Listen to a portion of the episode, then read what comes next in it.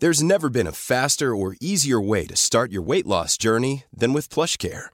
PlushCare accepts most insurance plans and gives you online access to board-certified physicians who can prescribe FDA-approved weight loss medications like Wegovy and Zepbound for those who qualify.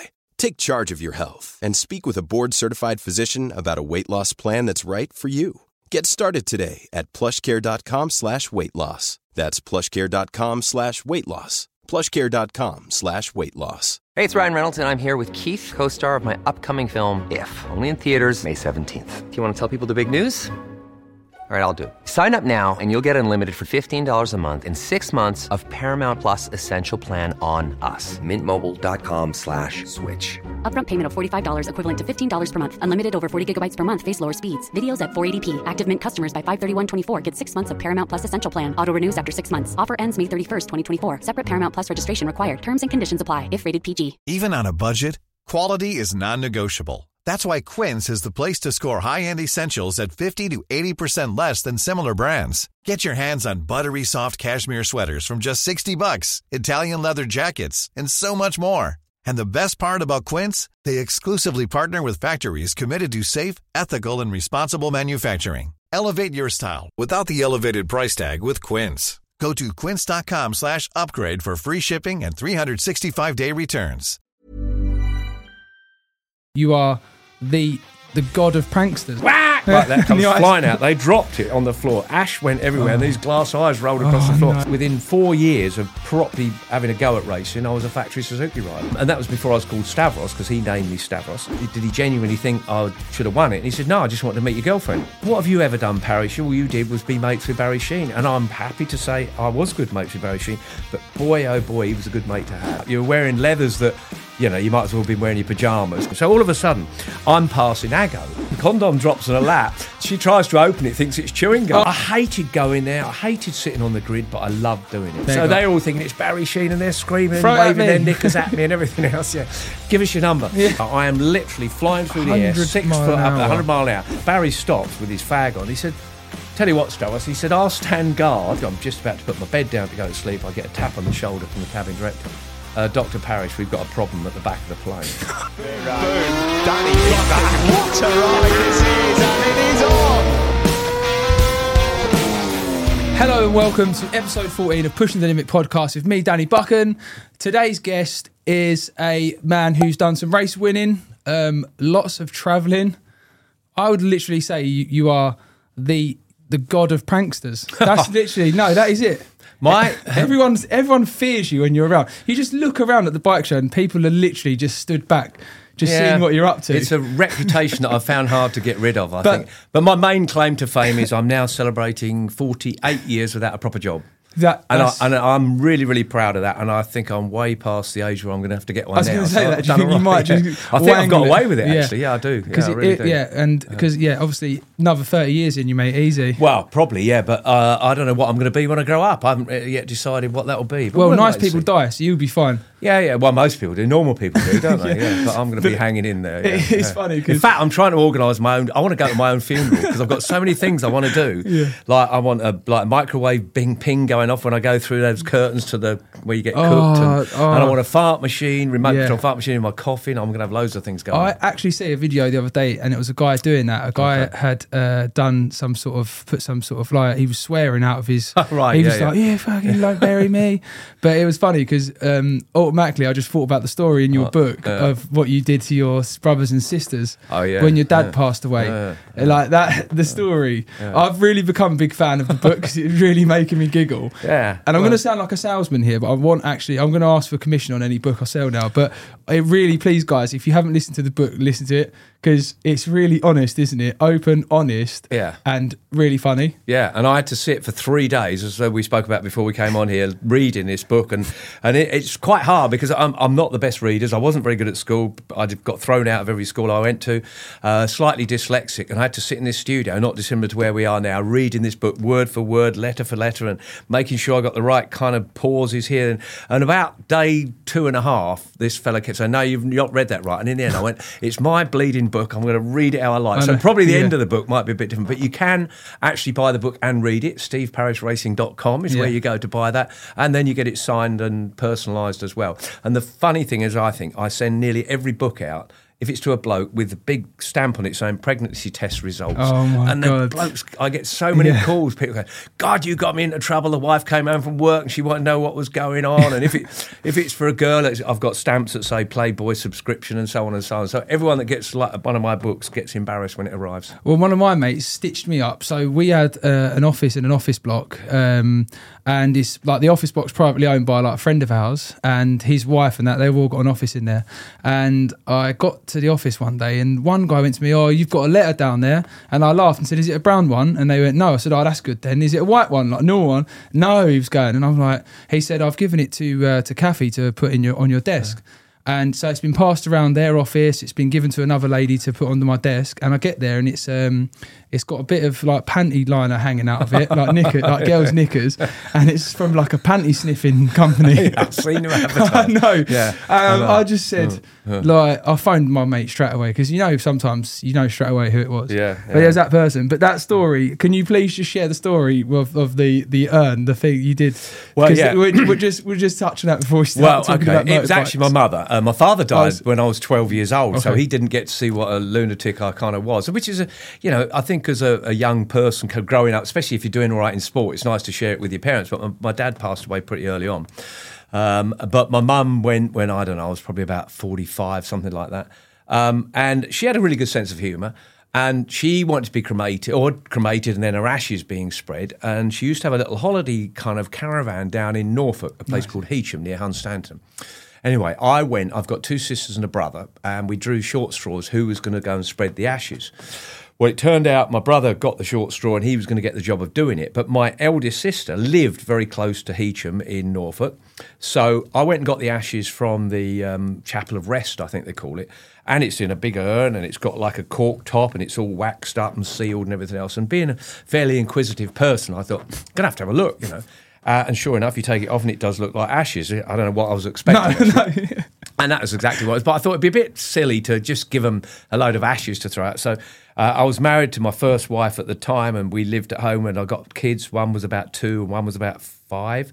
Uh, and one of them had one of these jack in the box things, you know, where you squidge it down and Yeah, it yeah. flies out of a box and goes, ah, and a great Yeah. big squawk comes out. So I took it all apart, much to the disgust of my daughter at the time, pulling all her toy apart and everything else. And I crammed it down inside the lid. And then, for a good measure, I dropped two glass eyes in the in the bottom. And so gave it to my brother, sealed it all back up with wax. He took it down. He went the night before down to Norfolk to stay with my sister. And I knew they'd want to have a look. I knew they would. She lived in an old cottage that got a kitchen floor made of stone, so it was a hard floor. They'd had two or three glasses of Rioja or whatever, got loosened up a bit and decided to have a look at these ashes. And sure enough, they unwaxed again. it. Exactly, it runs in the family. Unwaxed it, and sure enough, this thing, whack, like that comes flying out. They dropped it on the floor. Ash went everywhere, and oh. these glass eyes rolled across Oh, the floor. no. And I think they screamed and ran out the room. Yeah. Which, I, I mean, I wish I'd been there. And most of my pranks, and you'll find the same, you're never there to see exactly what goes on, but they, You only imagine it. You can, and I'm giggling and giggling. Anyway, about this was going to happen on the Sunday at 12 o'clock. They were going to go and spread the ashes on the beach at Heacham. Didn't hear anything by three o'clock, four o'clock, five o'clock, and I'm starting to think, ah, I've upset them. They've gone too far this time. So I found my other sister up. Have you heard anything? My eldest sister was called Shirley. She said, No, I've not heard anything. Anyway, by seven o'clock in the evening, I had to phone up and say, Look, everything all right? They got me back. They said, "Oh no, it's way too windy down here. We've given them the vicar, and he's going to do it tomorrow." So I'm now in my car driving down there to retrieve the ashes. But it got them good and proper. So anyway, good That- thing to do. Mm. That is absolutely mega. Yeah. And do you think if your dad was alive, if he was a bit older, he'd have suppressed your like the prankster side? Because obviously, as you say in your story, you was quite Yeah. on your own, loose, and sort of keeping yourself busy. I, I, no, I don't think he would because I always got to hear from his friends that he had a really good sense of humour Okay. and was always doing daft things or silly things. So obviously, I've got that side of him. But no, I don't think so. But you know, um, it just would have been nice to go home with the old trophy, wouldn't it, now and again, and show your dad because that's Yeah. probably what they want from you, as opposed to a, a flipping hooligan that didn't go to school and, and just wanted to cause all sorts of trouble. Which Yeah, I've heard you did the same. Similar. That's the funny thing. I was listening to it and I really resonated because I was literally the same. Like I even now to this day, the pranks I do on my mates, like all sorts of things, and and it's uh, I get a right good kick out of it, and they think I'm weird. I love it. I know, but I, I, you probably. I I, used to, out I my used to go, way as well I used to to go too people. far with Oh, yeah, everything, yeah. and and they'd go, "That's not even funny," and I used to think it was. I was into pyrotechnics and things. So I used to buy these uh, stage maroon things and connect them up to people's indicators and brake lights and stuff. And I once, a bloke, luckily it was a lease car. I once connected one up to a brand new BMW. I think it was called a. Uh, 325 or something like that, and I put too big a stage maroon on. He touched his brake lights and it blew the bonnet off his Oh, car. no, that is- And, and they're, oh, that isn't at all funny. So, there you go. But I've calmed down. I I wouldn't want to give. Did you get any banned from any hire car companies? Like you go, Everyone. I was going to say Oh. going to Spain and on holidays. Oh, not on holiday, it was But racing. just, 'cause I, yeah, I spent or you know, racing. Uh, probably 12 years working for BBC, travelling around. Colin Edwards, if you get to see Colin, I know he's retired now, but we had a great story. We went to pick him up from uh, the paddock one day in Sachsenring, we were, and I was with Charlie Cox, my co commentator.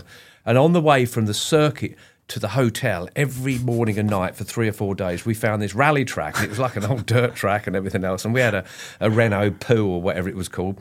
Um, and each day we were getting faster and faster and faster. Final day on the Monday morning, we were going to pick Colin Edwards up, and he was there with his wife Alicia. They got all their bags and everything. They wanted to leave the motorhome at the track where the driver was going to take it off to Assen, I think, and we were going to give him a lift back to Berlin. I can't remember. Anyway, I hit this jump with the Renault Poo, and when it landed, it came down nose first, and it bust all the suspension joints completely and poked them through the wing. But worse than that, it broke the sump and all the oil ran out. And I managed to just creep in the oh, paddock with it rattling and banging. And Colin was already putting his luggage in because we were a bit late. Yeah. I said, "We- we're not going anywhere here, mate. But anyway, we finally got someone else from the BBC to take us back. And then eventually I got a bill from Hertz Rental for 18,000 euros, which I obviously didn't pay. I was going to say, did you pay it? No. No, no, of course I didn't. No, no, no. I just said there was a rock in the motorway and we hit the rock and it must have busted sump and uh, whatever. But no, we had Yeah, a bit of an that- argument. But oh, yeah, I had a few issues with hire cars and things. But I think I'm more respectful now. Yeah, do you think so? Yeah. I had a story like that where I actually um, had a speeding ticket in Holland coming back from Assen. And it was really funny because when I flew back to Assen the year after, um, I got walked into passport control and they was like, "You've been a, you've Oh, yeah. been a naughty boy," Yeah, and they yeah. marched me off of security to a back room. And you know, I had this image, and I remember my wife coming into the house going, "You got a speeding fine here from Holland," Yeah. and I went, "I ain't fucking paying that." Ripped Mm. it up, and I just had that flashback. Why didn't I pay it? But anyway, that was all fine. Well- I paid it. Oh, you did pay it? Yeah, Okay. no, I, no, I paid it. I said to him, "Right, what's the damage?" When we sat there, okay. trying to intimidate me, it's like thirty-five euros. I was like, Why I didn't you was say it in thinking, the if first this place? is in Yeah. England, they're going to charge me thousands. Yeah, it for would this, have wouldn't they? just surmounted up, wouldn't "Just it? take cards." Well, we had the same issue with Holland as well. So I used to just use Plummet Airways and go into Groningen, and there was no customs there. So that was how we got around Plummet it. Airways. Oh, we're going to get to Plummet Airways, but so yeah. So obviously, then you felt obviously you was, you was a lunatic child. Yeah. Do you think finding the racing channeled your I- I crazy? question. Yeah, and it just because me and Tozend had the me and James had the same conversation. Like, get them on a motorbike, it shut them up, they enjoy it, Hmm. Yeah. and they can channel that focus. Do you think that helped you growing up? I think it saved my life, frankly. Uh, not just from probably riding too fast on the road, but I did have I had no real focus. I was working as a my last job as a uh, tractor mechanic, really agricultural engineer. I did a sort of three year apprenticeship and really wasn't going anywhere. But then motorcycles kind of they were in my life all along, but I never really thought about going racing. Nowadays, it seems that kids come from if they haven't won something by they're nine years old, they're they're not going anywhere. No. And it would have been fif- four- 13, 14, 15, that sort of period of time. I lived on a farm and we had a disused airfield nearby. And like you, farm cars, and it could be anything that you could buy for a fiver or a tenner, and I'd be tearing it around. Um, and then all of a sudden, I got with a bunch of mates, and we decided to set up a race team, which was ridiculous. But the other guys, one had some money, the other one was a machinist, another one was a paint sprayer. So they had all these kind of qualifications, and I didn't have any. So they said, "Well, you better ride it." And it literally was serendipity. Just happened to be right place, right time. Went racing, usual thing. Finished last the first time, and the Triton Smiling, loving yeah, still loving Yeah, it yeah. because it was probably more the crack of doing it than the actual riding. Because you know, I, I say we we went down there in an old Bedford With your mates. Dormobile with your mates Yeah. and had a few drinks, and the van broke down, and you got your pliers out and you fixed it. So it was the giggle that went with it.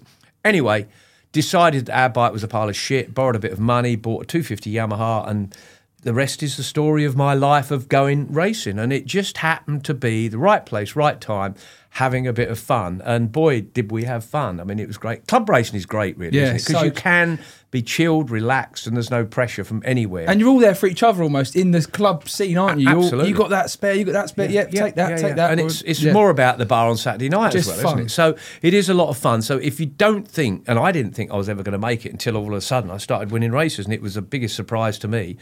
But it somewhere along the line, I must have had a certain amount of natural ability, but it really did focus me. And all of a sudden, I became this kind of nearly anal, organised person that if I was going to do it, I was going to do it properly. And I'd load up my little transit van or something with my bikes, and I'd make sure I got a spare this and a spare that, and so on and so on. So I kind of went from this lunatic idiot that was hadn't got a care in the world to being a very organised person. And even now, I might be a prankster. and I still love a giggle. I'm actually quite an organised person, believe it or not. I'm not. I'm Are you? still not. Oh, right, I okay. try to be, Right. but my wife is really organised. So oh, well, see, you maybe, were smart. Yeah, maybe you got a wife that's yeah, organised. Exactly. Yeah, I didn't have one of them. But from when you didn't you first visit a racetrack in like 1972, weren't it? Yeah. But then your first title weren't long after, was it? When was your first? Uh, Didn't- or 70, yeah, about 74, three or what I four. mean, that's not a long time, No, is it, to no, win the title? Club racing, yeah. and then yeah. your first. When was your first British Superbike or your, the, the Oh, British Was that The 80? first time I got into what I call national racing would be 75 on a TZ 350. I was sponsored, luckily, by a retired chicken farmer called Harold Coppock, who was a great sort of patron of our sport. That's three years though. Of Oh, first yeah, time I know, you ever visited a circuit. I know. But I'd been riding bikes Yeah. since I was 10 or 11 or 12, but didn't know how fast I was going because there was no one else doing it with me. So, yeah, it was quite quick. And, and then, like you rightly say, from uh, four, five, six, so within four years of properly having a go at racing, I was a factory Suzuki rider. That's mad, isn't it? Was, it? it was ri- ir- ironically l- madness. My first ever trip on an aeroplane was to the Venezuelan Grand Prix. I'd never That's been on a plane before. it? It is- it is really so. Living the dream is an, a, thing that's used by lots of people, but I actually was. I've all of a sudden I've driven to the airport with my hero Barry Sheene in his Rolls Royce with his beautiful girlfriend, and I'm getting on a British Caledonian flight to go to Venezuela and being sat next to Barry, all the stewardesses were around him, and I was just picking up the pieces. Going, mate, yeah, yeah, yeah. What you don't want, send my way. Exactly, But what's funny is, like, was it- quite funny to you that obviously, like, you went from, like you said, like scraping all money together with your mates. What was your team called? Your pub team? What Mm. Pub was- team was called um, Porous Racing. Yeah, Porous Racing, 'cause you was it- poor as poor as hell. you can believe it. Plus, poor, the yeah. bike le- leaked so much oil, uh, it was porous piss. You know, as in porous it leaked. So that was how yeah, it was. and then yeah. you went from like those days where you was like scraping everything you could with your mates to go, and then obviously you go teammates with Barry, and you see Barry living this other end of the spectrum completely. Yeah, Did that change you, or was you quite all was Ah. you all quite still grounded and didn't give a shit about certain things? And To a certain extent, I think Barry and I got on really, really well. Barry was better than I, I put my hand up to it. He was better than I was. was he had- you first? Was you first teammates with Barry before you sort of become friends, or did you become I friends as became you? friends with him first. Yeah. Um, and he, you might have read it in my book, but I first met Barry, and it would have been 74 or 4, I think it was. I was at Brands Hatch, and they don't have any more now, but it was an event at the end of the year called Stars of Tomorrow. And so what you did, you went into this VT meeting, Yeah. and they had a panel of people, and it could have been someone like Colin Seeley that made chassis. All I know is Barry Sheene was there, and probably two or three others. And they had this panel, and they looked who they thought was the young star of the future. And by then, I must have been twenty-two or three years old, so not exactly young, but by back in those Still, days, that was, was, young. yeah, young. it was young. Yeah. Anyway, I won, I think, three races out of five. I thought I'd won it. My girlfriend thought I'd won it. And we go up, we get invited up to the Kentagon where the panel was and they got the awards and everything else. Ends up, I end up in second place, which I was a bit pissed off about. So uh, Barry Sheene came over to me and I'd never met him before in my life, but I got his posters on the wall and I'm like dribbling and Yeah. hardly talking. Was you know, gonna but- say, uh, yeah, can't fangirl, that full And all that moment. thing. And he said, I said, I got you down as, um, and that was before I was called Stavros because he named me Stavros. Um, yeah, I thought you won, Steve, and this, that, and the other. And we got chatting, and we had a beer, and so on and so on. About four years later, I'm asking him about did he genuinely think I should have won it? And he said, No, I just wanted to meet your girlfriend. so it's like, so there you go. I think I should have done. So, and then from there on in, we became friends literally that day, I guess, because he was living in Cambridgeshire near where I lived. He invited me down there. We rode trials bikes, motocross bikes, and, and so on and so on. But going back to the fact that every time I raced against Barry, I beat him on occasions. Uh, probably if he beat me 100 times, I beat him 10 times. That's sort of the ra- ratio. But he just seemed to know that if I was going into the last corner at I don't know, say 80 mile an hour, he could go 85. He had that Yeah, yeah. self confidence, Yeah. that self ability, and, and self belief in his own. Um, and that's really what, what he was fueled on all the time. But anyway, um, that was just, I couldn't believe what was going on. I, I, I sort of went back to home, my hometown, and I'm talking to the lads that I started racing with, and I'm doing this and doing that. And in some ways, without me knowing it, it, it, it sort of divorced me away from them because they couldn't believe how much I'd because you gone just up. like your, I your trajectory to. level was just like exponential. Weren't it? it was like yeah. Didn't mean to, but you, you are, aren't you? All of a sudden, oh, I can't come for a pint, boys, because I'm down in London at Tramps Or with to- Barry yeah, or- Sheen yeah, or yeah, whatever. yeah. And, and and I do feel a slightly kind of concerned about that, and I didn't mean to do it in any way, but I felt that I'd all of a sudden I'd gone out the little sleepy village in Hertfordshire, and I'm now In the uh, big time as such. Big time. I had a mate, Piers Forrest, had a big house in Chelsea, and we'd spend a lot of time there. So I was really sort of elevated without me even knowing it and not wishing to be. Well, I did wish to be, but it was just weird. And it happens, doesn't it? And you'll have found the same to a certain extent. You you start off with the lads and down the pub, and all of a sudden you've got to be serious. Yeah, you have to be, don't you? Yeah, I had a factory team to, you what I know, mean. team manager and, a and the last- money you'd have been getting paid then, didn't you? absolutely, Proper money. yeah. not a lot, but enough. Yeah, Yeah. yeah, yeah, sure. And that's something, isn't it? Like the money back in them days. Like I've actually written down on my. I've got some facts here because Okay. I took some facts. So in 1976, the uh, yeah. in 1976, the average house price was twelve thousand seven hundred. Because I remember in part of your book, you got the you done the transatlantic, and it said you you got two thousand to start, Yeah. but you spent that on crash damage. Which Yeah, yeah, yeah. That was back my first transatlantic. Yeah, when I was having to pay for the, damage. Yeah, so the average house price was twelve thousand seven hundred. The average wage was seventy two quid a week, and a pint was thirty two p. loaf of bread nineteen p. This is what I, this is Right. what the This is 77, shows. is it? Seventy six. Says. 76, right, okay. Whereas now the average house price is two hundred eighty eight thousand. Right. The wa- average wage is six hundred twenty nine pound a week. A pint is four twenty. The average it says Right, yeah. because obviously there's Not some here in London. stonking prices. Probably about thirty quid down the pub. Um, and bread is one pound fifty. So in in equivalent terms, if you if you got two thousand pounds to start the transatlantic, Yeah. now you, you'd have to have forty eight thousand pound to go with Yeah, the yeah, yeah. actual. Yeah, That's we, mad, we were lucky. You're absolutely right because I think an RG 500 back then was about 4,000 quid, which is actually half the price of a house, isn't it, when you think about That's it? what I mean, yeah, But yeah, I, um, I used to deal a deal with, back then, it was called Motor Circuit Developments, which was owned by Grovewood Securities, and there was a guy called Chris Lowe who was the equivalent to Stuart Higgs. I guess you could say Yeah. he kind of ran it all in Yeah. a sudden. And I used to take Barry put me onto it. Take Chris Lowe out for lunch, perhaps February time before the season started, and I'd buy him a lunch in London that fa- seemed like a Smooch fortune. him It was probably about twenty quid. Planning for your next trip? Elevate your travel style with Quince. Quince has all the jet setting essentials you'll want for your next getaway, like European linen, premium luggage options, buttery soft Italian leather bags, and so much more. And is all priced at 50 to 80% less than similar brands. Plus, Quince only works with factories that use safe and ethical manufacturing practices.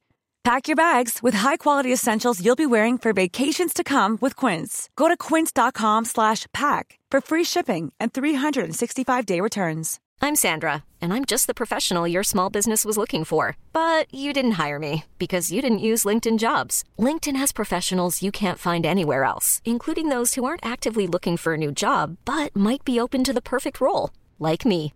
In a given month, over 70% of LinkedIn users don't visit other leading job sites. So if you're not looking on LinkedIn, you'll miss out on great candidates like Sandra. Start hiring professionals like a professional. Post your free job on linkedin.com slash achieve today. and I'd sign up for fifteen hundred quid for every start I did at, Ma- at Brands, Cad. No, not Cadwell. Brands. Oulton Park and Snetterton, they owned those circuits.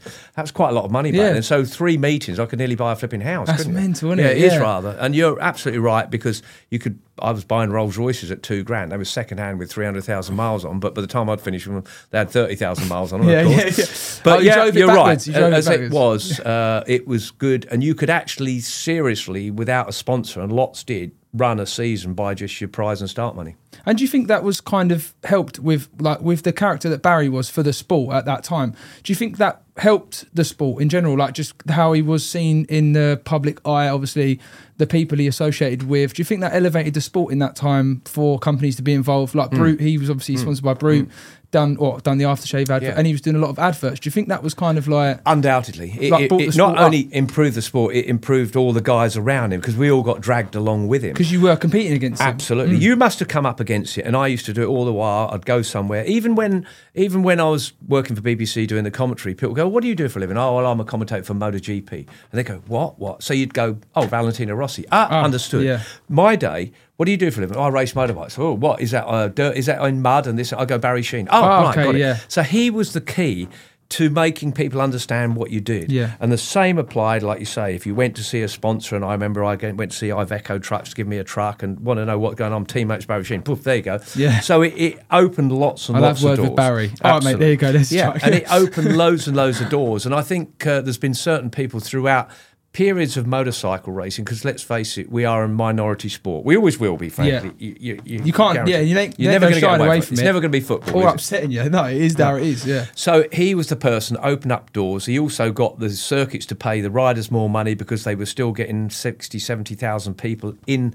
on a race meeting. We talk about crowds and they're great, but they were just as good back in those days. And there was no real overheads for anybody. So, um, yeah, there's no question about it. Barry Sheene was a great person for the sport. He came out of the black leathers to wearing gregarious, brightly coloured.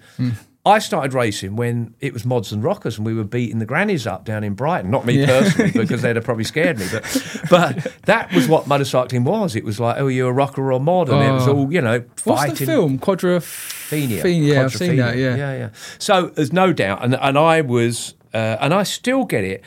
What have you ever done, Parry? All you did was be mates with Barry Sheene, and I'm happy to say I was good mates with Barry Sheene. But boy, oh boy, he was a good mate to have, and Yeah. not just because we got on well, but he was the guy that opened all the doors. Yeah, and at the end of the day, regardless to being mates with Barry, you still had a successful career in your own right. How many people can sit there now and say they finished fifth in the Grand Prix, Motor Grand Prix Championship? Yeah, There's sure. not, and then you obviously went on to, to be British champion. Like, how was you as a competitor? Was you quite a serious guy on the bike? Like, obviously you're quite a prankster away, Yeah. but when you got on it, was it was Yeah. it game on? Oh, absolutely. Uh, and and what we spoke about right at the beginning, how it focused you. Let's face it, if you're on your bike at the start at Donington Park in two weeks' time or a week and a half's time, you wouldn't care if. And, I, and God forbid it's ever happened. If your wife's run off with someone, the VAT man's after you are just focused You on can't- what you can't not be, You yeah. can't not be. It's the one thing that you don't. Nothing else comes into your mind, and so I was very much like that. Um, interestingly, I know you've had Taz Mackenzie in here, but Tarran retired because he felt sick and didn't like all that. Well, I always felt sick. I don't know if you do, but I was so nervous as a Sometimes rider. I do. It's weird. I yeah, most of yeah. the time, especially somewhere like the Isle of Man. You Oh, yeah, I've that's had what I've four yeah. shits before I even get to the Oh, grid. I was gonna say but that, I was always so focused, uh, and and just that kind of often sitting on the grid thinking, "What am I doing here?" Yeah, that feeling. That's quite Yeah. funny. Why feeling. am I saying, especially if it starts raining. Yeah, Yeah. it's raining and you don't know what tyre to put in, do you? yeah. And, and whatever, whatever. And then at the end of it, you go, "That's why I'm here." Mega. And and Yeah. Then you are walking around on cloud nine if you've been on the podium or something like that. But yeah, I was pretty organised, pretty focused, and took racing very, very seriously. If I had one issue, I wasn't brave enough. I genuinely didn't. I'm allergic to make a to move pain. or to I think I think I probably was uh, able to accept finishing second rather than winning, and that's kind of the opposite. to Someone like Carl Fogarty, you know who what didn't he care. He'd send it for first. whatever. Yeah. And I reckon I worked it. I was a kind of a, a, a fella percentage man, I guess you'd say. Won lots of races. Um, hence, and I'm going to jump a bit here. I ended up in truck racing, and you're less likely to die in a truck than a bike. So I was able to give it my 100%. And I reckon I rode my motorcycles. Bearing in mind that the tracks were pretty dangerous in my days, Very dangerous. We wore golf gloves instead of normal. You know, like it was everything was as thin You as you like. of hay. Exactly, and and went under straw bales and Yeah. hit catch fence posting, and, and that was if you're lucky, else you hit an Armco barrier. So I think my career was probably a 97, 98%, and, and I got beaten by people that wanted to go 100%. But you're here today, you're walking fine. I was just about yeah. to say, I could count 15 people I knew very, very well that aren't here today. Because of the yeah. They hit the barriers when Some they were probably pushing them. like Oulton Park. You used to just come out of Shell, just go full Yeah. gas over the hill, Yeah. and then up into um, Clay Hill. Yeah, I know. Yeah, yeah. And there was no runoff areas. The track was like a motocross track. Bikes were seizing left, right, yeah, exactly. You had your finger on the clutch all the time because it was going to seize up. You were wearing leathers that, you know, you might as well have been wearing your pajamas. Quite honestly, I'm covered in burns all That over. That one me. where you said you make the man, the Mongolian goat. Um, Oh yeah, the out of Mongolian goat skin, skin. and the flipping elastic was made of knicker you said you just stood up, crashed, and just stood, up. in my underpants. Yeah, And Um, um, I've got to ask the question: When you went, so obviously you went from like you and your mates mucking in, smashing bits of bike together. When you got that factory Suzuki ride, do you remember seeing the bike for the first time and how it felt? Do you Yeah. remember Yeah. just going, "Oh my god, a- absolutely. how am. I allowed to ride this Yeah, bike?" Yeah, like, yeah, no question about it. do you? It was- Because that moment for me, like, no matter what stage or level or anything you're at in your mm. career that when you get to your new race bike, mm. your new partnership, like your new starting having a new wife for the year, if you Yeah, like, it's yeah. amazing, isn't it? And you look at it and you think, fucking hell, this mm. is. Did you I think, if, what have I done to do this? Yeah, Like, yeah, because I'd come from the bikes that I owned and a bit of sponsorship, even when I was sponsored by Harold Copper and latterly a lovely fellow called Dave Moore, who who pretty much mortgaged his life for me. He bought me my first RG 500 and a TZ 750. His wife hated me because she wanted a new kitchen and I kept crashing his bikes and he couldn't afford the new kitchen and so on. But yeah, when you get to be on a factory bike, you start looking at it, and, and I was more excited about the titanium I was gonna bolts in that, and yeah, the like, yeah. magnesium this and the yeah, and you just kind of yeah, you just want to cuddle it and Yeah, take it to bed oh, with you. you- yeah. Um, and then all of a sudden, after halfway through the season, you're going, this flipping thing ain't fast enough still. Because that's the problem, That's isn't it, all the mad, time? The first time you get on something really powerful, you think it's going to pull your arms off. And then by four races, it's like not fast enough. But yeah, I think having a team manager, having a truck full of spares when, oh, look, that brake caliper looks a bit worn. Oh, get another one. Yeah. you know. And instead of going back to your mum or whoever you might I be and saying, can I borrow 100 quid? Yeah, oh, yeah. So all of a sudden you had all that coming into you. Uh, but the nerves got more and more because you've got people all behind you on the private bikes. And if they beat you, you made you look a twat, didn't it? So there's more and more pressure put upon you. The bigger, further up the tree you go, the more pressure there is on you. The target is on your back all the time. But yeah, I can distinctly remember that just traveling around, not having to pay for my own hotel. Well, I never had a hotel. I had a caravan or slept in the back of the van. All of a sudden, you're, you're stopping in a hotel and you're being shipped around and probably a business class seat and so on and so on. Sleeping all night, not working on your bike, Oh, breakfast before you turn up and Yeah, ride. yeah, yeah, It's yeah. magnificent, though, isn't it? And like, obviously, like back then, like we were saying, like those were like proper, like the glory days of motorcycle Mm. racing would be those years, wouldn't they? Like, like we said, like we've obviously Barry and and who- and who else was your competitors then? Oh, Giacomo Agostini. I, I Okay, never yeah. forget. First time I raced against Giacomo, that was in '77. I'm on the factory um, Suzuki. He was on the factory Yamaha, I think, and I'm at Spa with him, Pat Hennen, myself. There was four of us uh, battling for At Spa? Oh. At Spa. That was then. We're talking 14, 15 kilometres. It was before the, proper short track, circuit, yeah. the proper track. It went up and it went through villages and chicanes at 100 mile and 120 mile an hour, no runoff area in there. Anyway, I'm bombing around there with Pat Hen and Ago and not Rouge, I can't remember, Philip Coulon, I think it was. And I'm going down the straight there, and, and you used to slipstream. It's like you've not you've not raced at the northwest, No. have you? But you go, you've seen it, and Yeah. it's like boom, boom, maybe three Constantly slipstreams changing, yeah. down one straight. Well, Spa was the same, three or four slipstreams. So all of a sudden, I'm passing Ago. And I'm, and I'm looking, like trying to look at my rev counter and see when the temperature, and I'm looking across and I'm going, I can't believe this. It's Giacomo Agostini, 15 times world champion. I'm going I'm, past him. I'm, and I'm overtaking him. And anyway, and then he gets in my slip, comes back past, and I can see the look in his eyes. He's looking across going, Who the fuck is that? Do you think he thought I'm fucking passing Steve Parrish here? No, he, he thought, who the bloody hell is that? I'd have never heard of him. Never seen or heard of him before. So that, and then we've become quite good friends in latter life. But I am up against Tepi Länsivuori. Um, uh, so there was Ago, Tepi Länsivuori, Bonera, all these sort of big name people that that um, Christian Sarron it would have been. There was Barry, Michel Rougerie. A lot of people. Oh, Valentino Rossi, Graziano Rossi. I was racing against him a lot in the days, and there was this little shitty kid walking around the paddock Valley. with a little scooter, getting up everyone's Annoying everyone. annoying everyone with this Yeah. little scooter bombing around. So yeah, I am all of a sudden out there with all my heroes, and you've done exactly the same. Um, and it's just kind of weird. And eventually, they just became competitors. Normal. And, yeah, they're normal people that you you hate. How was Barry if you beat him? Was he all right, you wanker, or did, did you Yeah, have he a bit of didn't- banter didn't like it. It was a bike yeah, problem. Like, Bike oh, okay. problem, yeah. Um, I, I remember him falling off in front of me at uh, Druids, I think it was at Brands, and he was convinced there was a big greasy worm Oh. I on bet the he was like, "Come on, Nash." Yeah, because we, me and Yeah. Josh Brooks actually joke about Right, that. yeah. Like I said to him the other day, like he had a crash, and I said, "Oh, to be fair, mate, I was hoping you did your collarbones, but just so you're out for a race, but you're all right. Give us a chance. Yeah, and Yeah. and just a bit of banter, and I imagine it like that. Like yeah, it's yeah, uh, it, it was a bit like that. Barry didn't like, uh, yeah, having mistakes. I guess none of us really do, No. but but he found it quite tough to take on the chin. As I said, he had so much self confidence, and he'd always there'd be a bike problem or whatever. And but check, check but it, check it. It's it. great you've you, you're hobbling around with a bad foot, but the only thing I'm going to say to you is thank goodness that that was a tyre problem because if it's you, it's harder to get it back together again. Well, you do, you, and when it's you, you kind of go. It's easy now, though. I think because with our bikes now, obviously, I don't know. Data. We just look at that and go, oh, we had a rev come off the- and a temperature I mean. gauge, that was it. But we go now. Oh, do you know what? I held the brake for two meters longer. yeah. Right, that's easy. I just won't hold the brake for two meters longer. Absolutely. So it's quite easy in that respect now. But it's um, Yeah, we had no, nothing Whatsoever. So you could blame the bike. No, it was easily. So Barry yeah. just blamed the fact, I'm jumping around here. When I went to truck race, now there's as much data as you guys have got, and they used to come in. Oh, you did this and you did that, and I remember having a big crash one time. And they go, "Oh, what? What?" I said I had a wasp in my helmet. Did you? Yeah.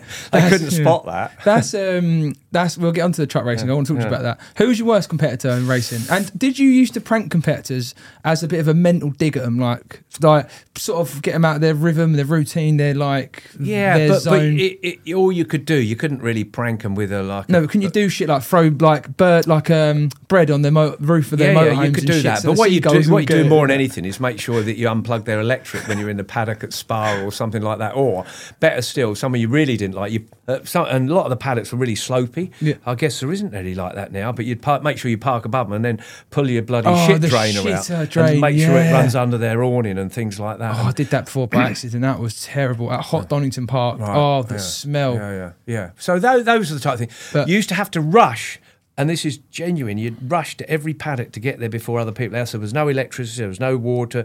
You parked at the far end, and there was no toilets anywhere near you. So it was always this mad rush of getting to the paddock before the next person. It was, and in fact, I mentioned Philippe Coulon earlier. We were really good friends. We kind of raced a lot together, um, and we got really pissed at Assen one Saturday night. Remembering the races Racing on a Saturday. Sunday? No, no, no. Oh, the race used to be Saturday. Saturday. Only changed about five years ago, but the race was on the Saturday. We got arseholed in the paddock bar. Uh, and he had a beautiful girlfriend that I was always chasing after, and I think he was after mine. And anyway, we won't go into that. But I remember he Ah, was all hooked up. London. he was all hooked up to go off to. We used to go from Assen to Spa, and it was only two and a half, three hour drive. And it was a get up early. Who was going to get up earliest in the morning and go down there and get the best parking spot? I, unhitched his flipping caravan, but didn't show it. You know, just jacked it up a little Yeah, bit and yeah. took everything out so the wires would all pull out. And he drove all the way to Spa and realised he hadn't got his caravan. had to turn around and go back. Took him all day. And, and the funny thing was, because there's no mobile phones or anything, No. he spent the whole trip probably going at 25 mile an hour, looking in every field to see if he could find his Oh, caravan. mate. And there it was parked at Assen. Honestly, the pranks, I couldn't. Yeah, you, Hmm. you just must have had all your mates must have just been like, do you know what I mean? Like on eggshells, just because Yeah. Even some of the stuff you do now, like the stuff we always talk. I always talk about the NEC things, Oh, melting uh, chocolates and with condoms and Hmm. just watching people chew them. Like I don't touch any food when I go to the NEC bike show. I literally leave all of that food alone. You're not the only one. Maria Sandwiches, people walk in there, go all them sandwiches, and I go, mate, Don't. have a little look at what's in that. Parrish has been around, mate. There's, and I Um, could just see you just like eagle eye over one side, just kind of calm, just looking around, just waiting, knowing that you've done something. We got uh, Maria Costello, must be five years ago now. She came in and she's always around the pack. She always wants, to stupidly leaves her handbag with us. well, this particular year, and I'm going to say five or six years ago, we'd all been invited to the Supercross that was on in Birmingham in the same town. The guy that has something to do with the NEC has something to do with the Supercross. So we all got these VIP tickets and we all go there. And you have to queue up security and, em- em- well, if you empty your pockets or whatever. Of course, Maria's got a bag. Straight away, security tip her bag upside down. This massive big tube of Durex lube comes flying out. She's going, It's not mine, it's not mine. The bloke goes, Yeah, well, they all, All say that, yeah, darling. yeah. And she's don't know what to do. So she hates coming anywhere near me, actually. Oh, She's I al- do love a she's- prank. She's always a bit panicky, yeah, yeah, with condoms in people's pockets. St- Steph Sheene, Barry's wife, uh, whenever I go and stay with her, I always have a little bit of a prank with her. And I've put some condoms underneath the passenger seat visor, sun visor. So whoever gets in there drops it and it's going to embarrass the shit out of her. Well, it was her mum the first time she took it out and I'd flown back to England. Her mum, condom drops on her lap. She tries to open it, thinks it's chewing gum. Oh, my she's, Her old peepers are not so good. So poor old Steph says, no, no, mum, you can't open that. And so then it caused a bit of an issue. That is carnage, isn't it? One of my um, one of my questions with the racing side of things was when when you raced the championships, was it was TT part of the championship? Was it an actual round? It- and could it- you drop that round, or did you have to always do it? It was, in fact, my first year riding for Suzuki was the first year it wasn't. Was that championship round. transatlantic? It was called the series, or was it? No, no, no, no. TT was always a world championship since Okay. it started. I think I'm going to punch a date, 190, whatever it was. It then became uh, a round of the world championship, Okay. right the way up until 76 was the last year it was a round of the world championship. Apart from That's the what I call MotoGP, 500 GPs, Yeah. 253. Then it became Formula One World Championship, which was kind of a not such a high level. It's Yeah. like early days Superbike. So when I first went there in '77, uh, it wasn't actually a round of the MotoGP Championship, but a lot of riders did drop it uh, because. And they, it was right to do so. It was ridiculous to expect someone like Marco Lucchinelli from Italy to go and learn the TT for one round. It was stupid. So Barry, Ago, Phil Read all got together and they managed to persuade the FIM to drop it as a round of the championship. So when I went there, I didn't have to go for the championship, but I sort of had to go for Suzuki's because they wanted me to do it. So I went there for them when I rode for Suzuki's. And tragically, my teammate Pat Hennen had his big accident there in 78, who genuinely was going to be a big competitor for Barry. He was fast American, probably would have won the 500 championship maybe before Kenny Roberts, possibly because he was fast, he was battling for the lead at the TT and had a horrible accident there. Was Um, he killed at the TT then? Oh, he so- wasn't killed, oh, but he was wasn't killed. like mentally Okay. injured, uh, Yeah. brain damaged. Um, and so many riders were at that period, and it was. Um, I used to go there, but again with Did you enjoy the TT or like, I hated going there. I hated sitting on the grid, but I loved doing it. and the feeling after of be, surviving Unreal, as such? yeah, uh, incredible. You're walking around like sort of you're on cloud nine. That uh, probably because you're still alive, but Yeah. secondly because you had this most amazing race, riding this most incredible circuit Close that is roads. absolute madness over bumps and jumps, and you're flying through the air and you're passing people waving their programs, and and at the finish you're just uh, just elated by I made all. it. Mm, absolutely. I once got a third there and then got disqualified. Oh, My yeah. best result was a third in 85 and then alleged fuel tank was oversized or something like that. But the atmosphere as well in those days is just different level, weren't it? Like I was saying, like the getting pissed off and that. Oh, yeah. Uh, the story of when you when you qualified for Barry one time because you was too hungover. Well, actually, I'm going to, and this story actually gets uh, embellished, I guess you could say. He wasn't drunk, and, and I'll No, tell you where this yeah. story's come from. Uh, James Whittam and Oh, Carl okay, Fogarty. yeah. Genuinely, uh, as you probably know, I, I used to do a theatre show. I've only just finished it this year, my last year, 10 years doing the Mad Tour, which my daughter used to host, and it was called the, the My Adolescent Dad, hence it was the MAD. Well, the reason I started doing the Mad Tour, which was 10 years ago, because Foggy and Whittam had a show called the Foggy and Whittam Show, and they were going around the country I doing remember this, they? Yeah, I remember kind of kind of yeah. doing these things. And I'd always get Whit come up to me going, Oh, bloody hell, we were in Scunthorpe last night. Uh, and we ran out of things to talk about with half an hour to go, so we used all your stories. I go, hey, bollocks to that. That's not right. So Yeah. I then I, I approached my daughter and I said, look, this, this we, we've got a theatre show here. Yeah. Let's do it. Would you do it? And she agreed to do it. So I'd go off and I'd be telling my stories of what went on, and I'd talk about this particular story at Mallory Park. When Barry actually didn't, wasn't hungover. What had happened is his screw had come loose in his knee, or something had Oh, so happened. casual, but so Um, awful. And, yeah. and something had come loose, and his knee locked up. And he came in after free practice at Mallory Park on a one day event, which used to be free practice at nine, qualifying at 12, race at two and four, or something like that. I think it was the post TT. Anyway, they had to lift him off the bike, couldn't open his leg up. So Franco, his dad, put him in the back of the rolls, covered him up with a coat or blanket, and took him off to see an osteopath to see if they could fix him up. Hence, he was going to miss qualifying. So my team manager, can you imagine this happening now with Davide Brivio? Um, my team.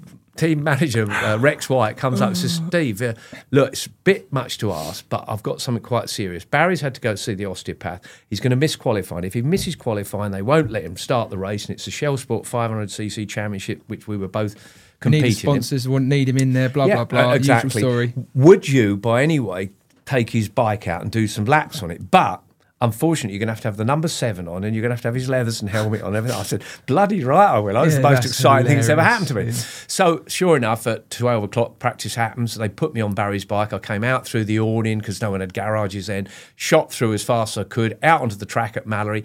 Three laps wearing everything of his boots, gloves, apart from his underpants. I'd got everything. Everything. We were exactly the Yeah. same size.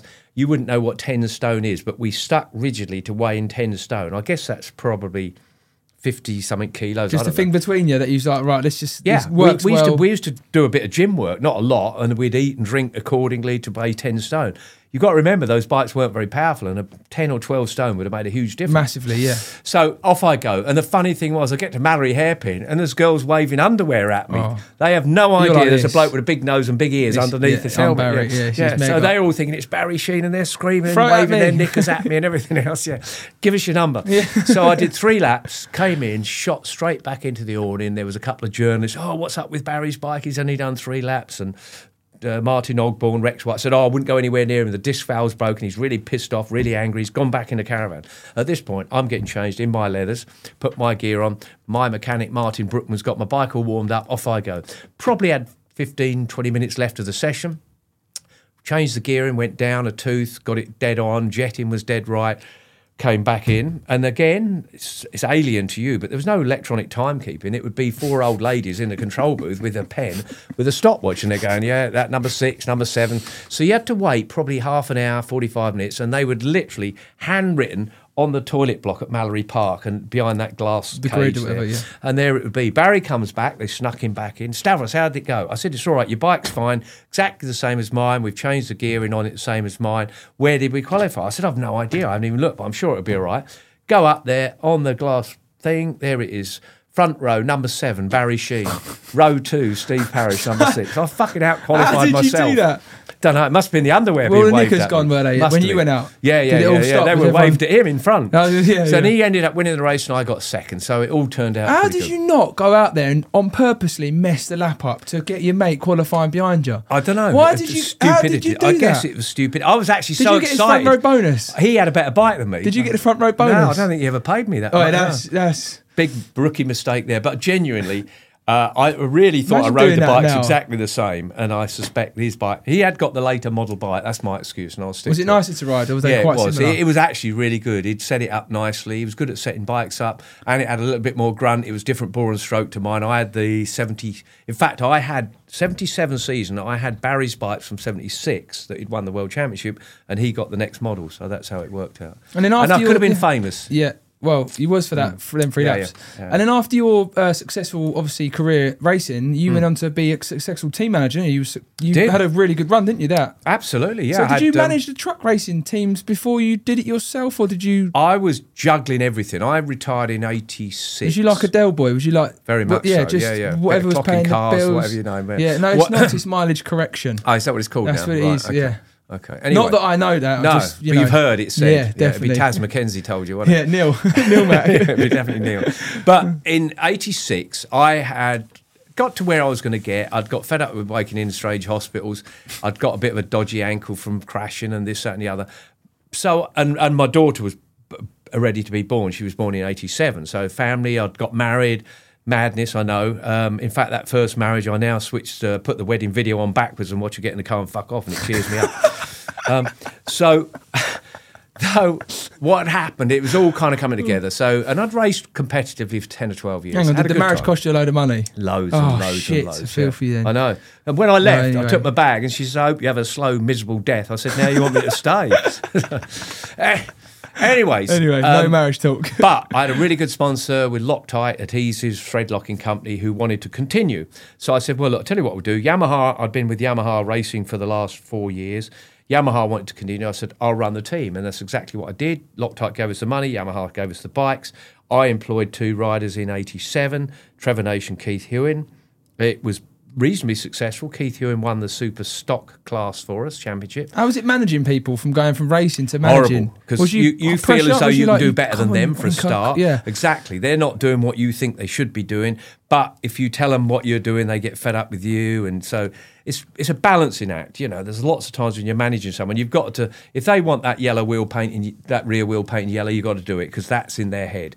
So I didn't enjoy it, and then they went and won the race, and they're going on the back of the truck waving at people, and you're stood there with your flipping stopwatch. So Going, I'm just a team manager now. yeah. So I, I carried on 87, 88, 89, 90, 91. Five years I did running the team, which got bigger and better. It became the biggest team in the UK with Terry Rymer and Rob McElnea.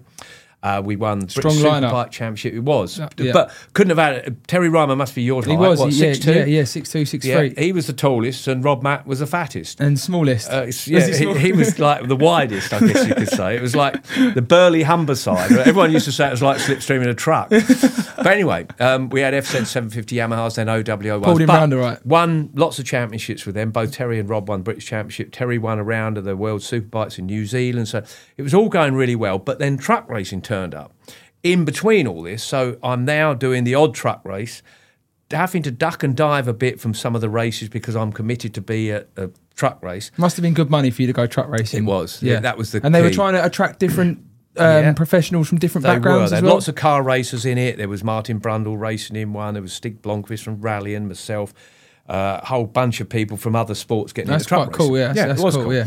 And I'm driving these trucks and I'm doing good. So much so that in 19, 1990, the Mercedes factory team, I'm driving a truck from Mercedes UK.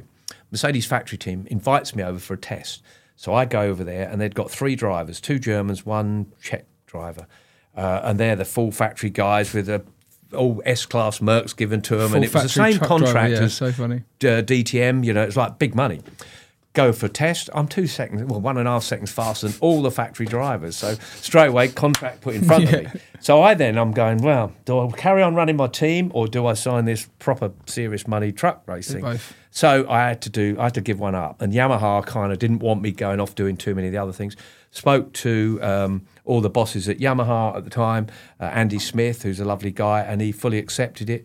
And Rob was about to retire. Rob McElnea was about to retire from bike racing as well. He had 80, he had 92 as player manager as such, still riding with James Whittam and running the team. And I pretty much handed the whole lot over to Rob and went off truck racing. And from 91 to 2001, I won five world championships for Mercedes, getting paid shitloads of money, giving giving me two new cars every year and living the dream. I guess That's you say. mega though, isn't it? Yeah, is that so? Because actually, thinking of like like racing a truck now, I think it'd be more fun than racing a car. Like, do you know, a car Hmm. you're quite safe. The trucks, obviously, they're big. They don't they don't hold back. They're rapid, aren't they? Very rapid. What was it like though? Like if you was like if you met a woman and you said, "Oh yeah, what do you do?" Well, race Yeah. trucks. Like I'm a lorry driver. Well, you're a Yeah. lorry driver. Yeah, Exactly, yeah, yeah. I'd show them a tattoo. Go, I've got a tattoo actually. Yeah, yeah. Oh, yeah, yeah. So, but it, you're absolutely right. But the weird thing about it, and I get it asked all the time, how can you possibly go from motorcycles to trucks? Well, there's a far more uh,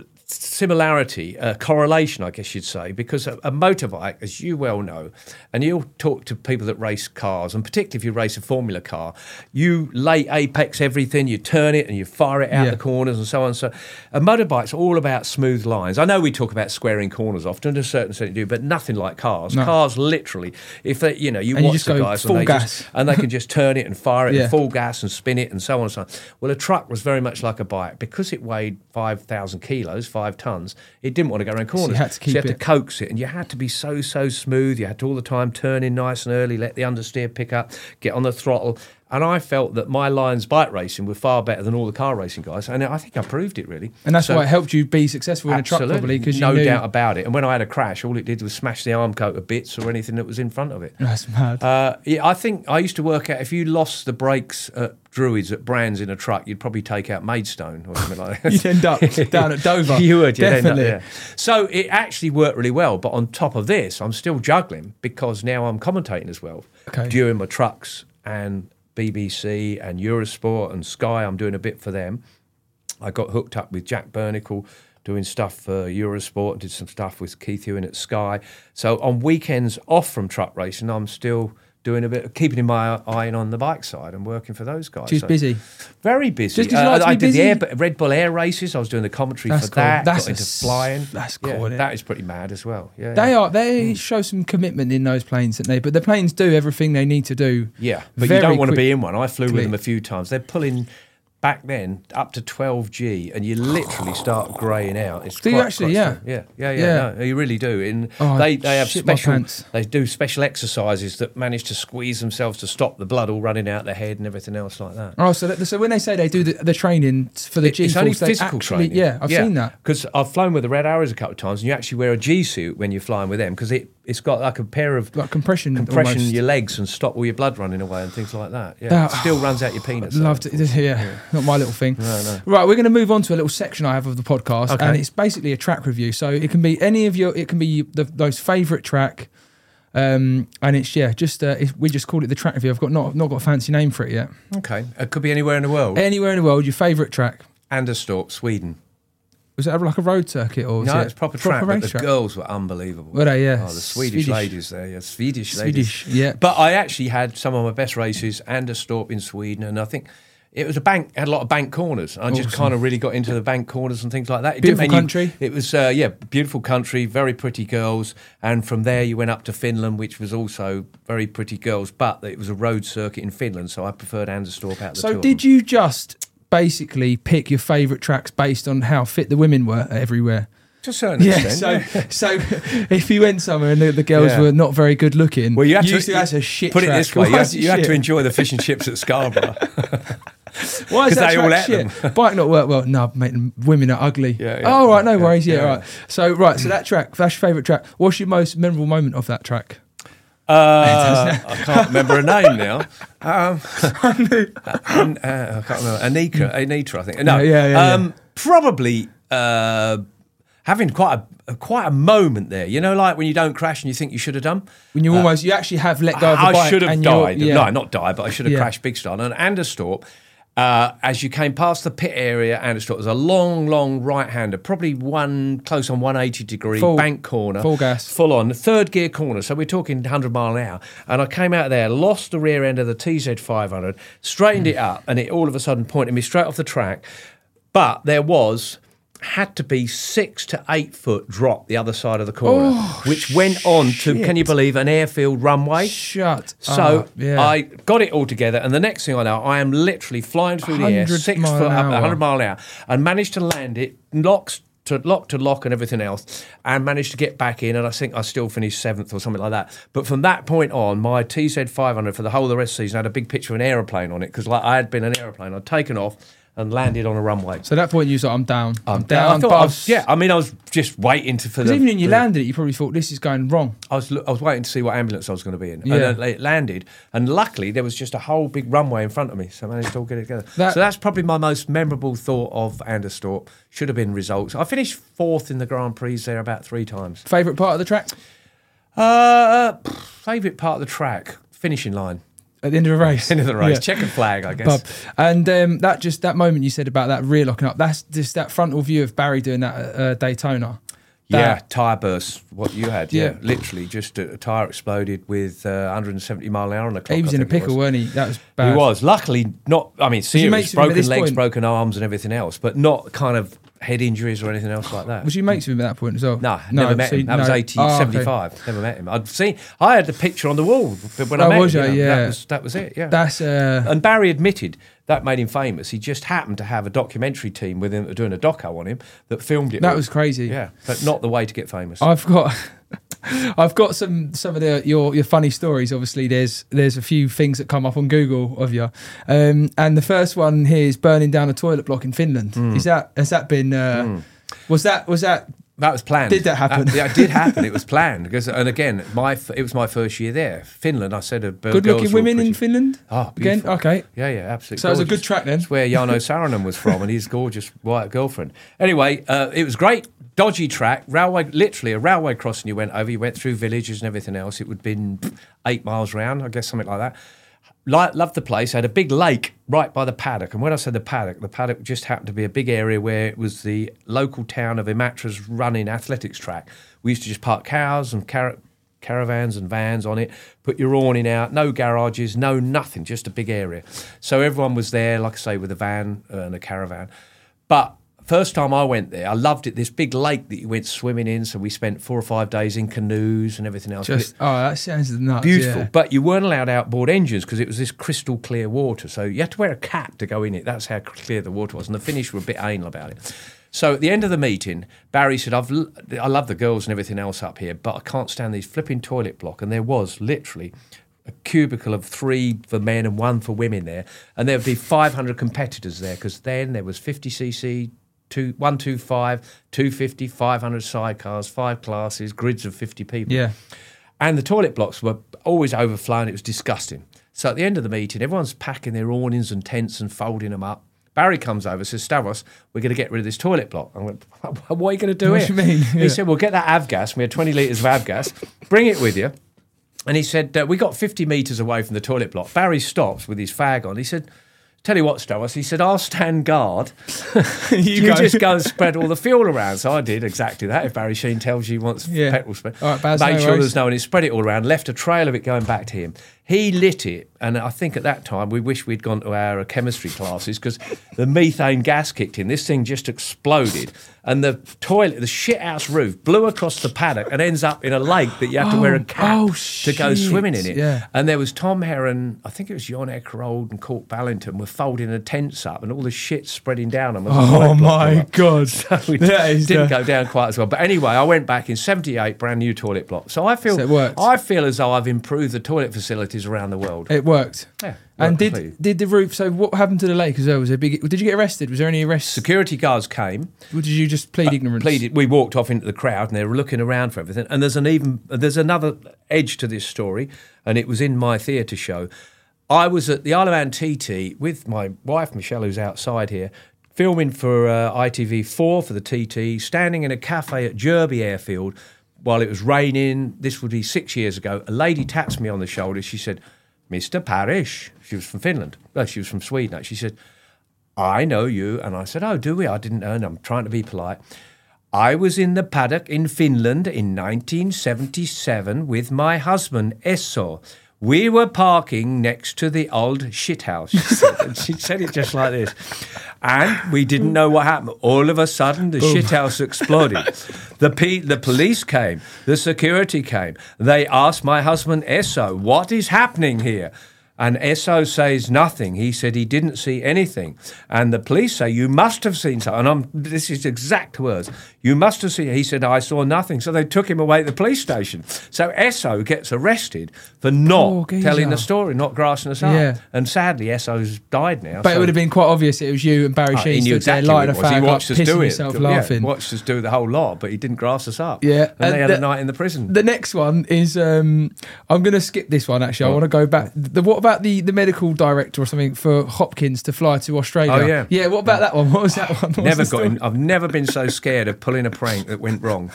Um, I've got Hopkins gets on the plane. Jap, Japan, Japanese Grand Prix. Can't remember what year. Uh, Ninety six maybe. Uh, Copper, Capirossi's clobbered a load of people going into turn one at the, the Motegi Grand Prix. Hopkins goes to get on our plane going back on the Monday morning. It was British Airways, I even remember BA007, and it was full of all the riders, the mechanics, the press, us lot, 747, and it was the first flight back to Europe. So Hopper's get, getting on it. He got on it late because he'd been rushing around sorting himself out. He got broken ribs and a broken collarbone. So he's getting on the plane, and I'm sat opposite in the business, and he's going. He goes to put his briefcase up, and he can't. So the stewardess comes up and says, "Oh, and and you know, business class, they know your name." She said, "Oh, Mr. Hopkins, I'll help you. What's the problem?" And he foolishly, and I must admit, I didn't even know it was the policy of BA, and it is many airlines. They don't like flying people with broken ribs because of the pressure changes, and they're worried about punctured lungs. So straight away, stewardess I goes back to the, either, no, yeah. I didn't. So if you've got broken ribs, don't tell anyone. Yeah. So he goes, she goes back to the cabin director and says, "Oh, Mr. Hopkins sat in six B. He's got broken ribs. I didn't think we were allowed to fly people." He says, "Well, we're not." So he goes over. Big argument going on. They are trying to kick Hoppo off. He's got a doctor waiting to see him when he gets back to mm-hmm. London. His leathers and luggage is on the plane. So I'm sat with Charlie Cox, Suzi Perry, and our producer Belinda Rogerson, who was producer for BBC. So this is all going on. Next thing I know, they're trying to get him off, and so I had to intervene. So I wandered across there, and I said, uh, "Hello, I've been listening to the conversation, and I understand you've got a problem with John Hopkins, um, and uh, you want to get him off, and this, that, and the other." And uh, I said, "I'm a doctor." And I'm not a doctor, as you well know. So I said, I'm a doctor. And uh, luckily, on my business cards, I've got NLAMN written on it, which looks like I'm a doctor. But it actually only stands for no letters after my name because I've never got any. So anyway, he said, "Well, it's not my decision." I said, "He said it's the captain." And so next thing I know, the captain's come down, And he said, I understand from my cabin director, you're a doctor, you've examined Mr. Hopkins, and he's perfectly okay to fly. I said, That's right. Well, my producer at BBC, Belinda Rogers, he's going ape shit. You can't do this. You work for the BBC and you can't pretend to be a doctor. And I said, Oh, shut up. No one's going to even know about No, it. yeah. exactly. She, I said, I work for the BBC Friday, Saturday, Sunday, Monday, Sunday, and it's Monday, so piss off. so anyway, sure enough, he he looks at my card and he said, "Okay." Uh, No, no, no, no, and and I said, "I'm a consultant," and uh, he says, "Right, well, if you sign on this piece of paper," and he gets a pen you and he writes on it, Captain Steve Waring, his name was BA 007, Narita, London, John Hopkins 6B, Broken Ribs, Doctor Parrish, NLAMN. He writes that all on there. You've certified he flies. If you'll just sign this, we can go.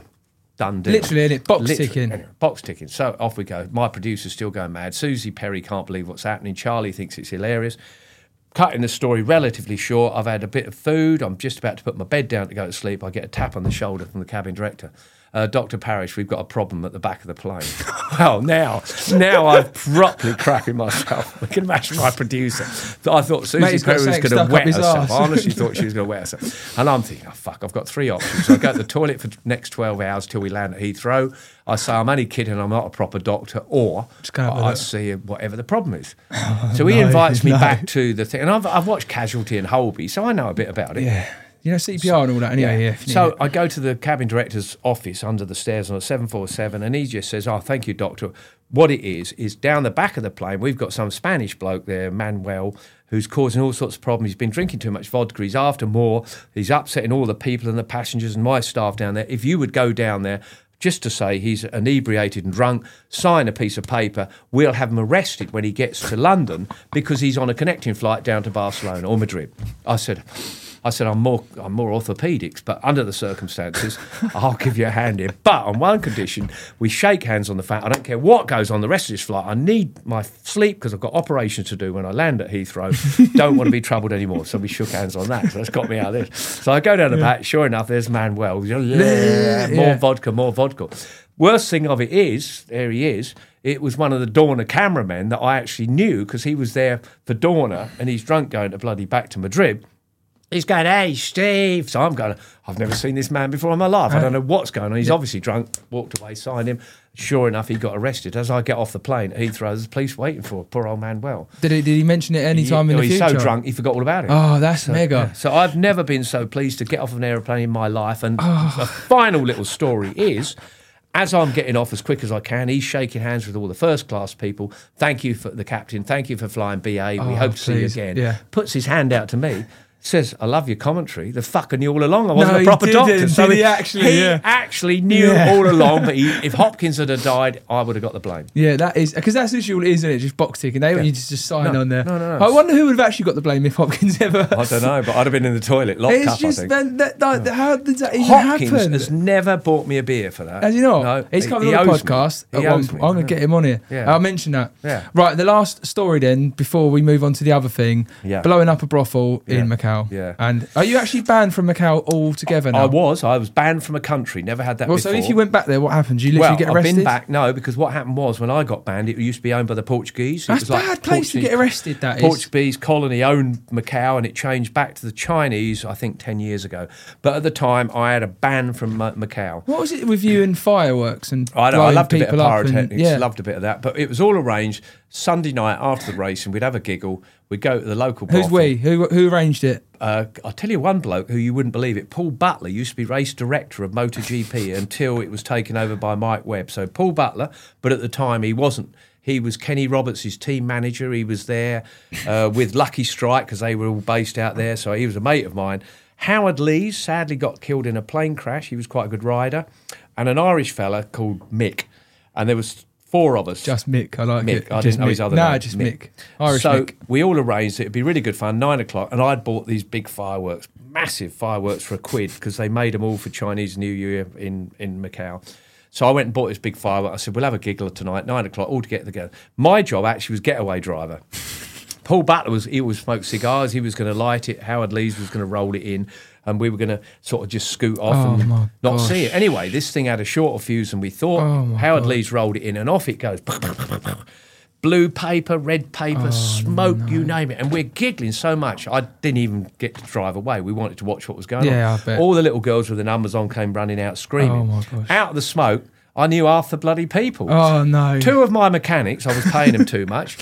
Boet Van Dulmen and Jack Middelburg, Dutch riders, came out the smoke, but unbeknown to me, and where it all went horribly wrong, sat at the bar was the chief of the Macau Police's Oh, driver. no. Chief of police was round the back getting a backhander or Oh, probably a yeah. front hander. Yeah. The drivers watched everything that's going on, followed us back to the hotel. Uh, the, then all the police, about 20 police turned up, come to arrest us.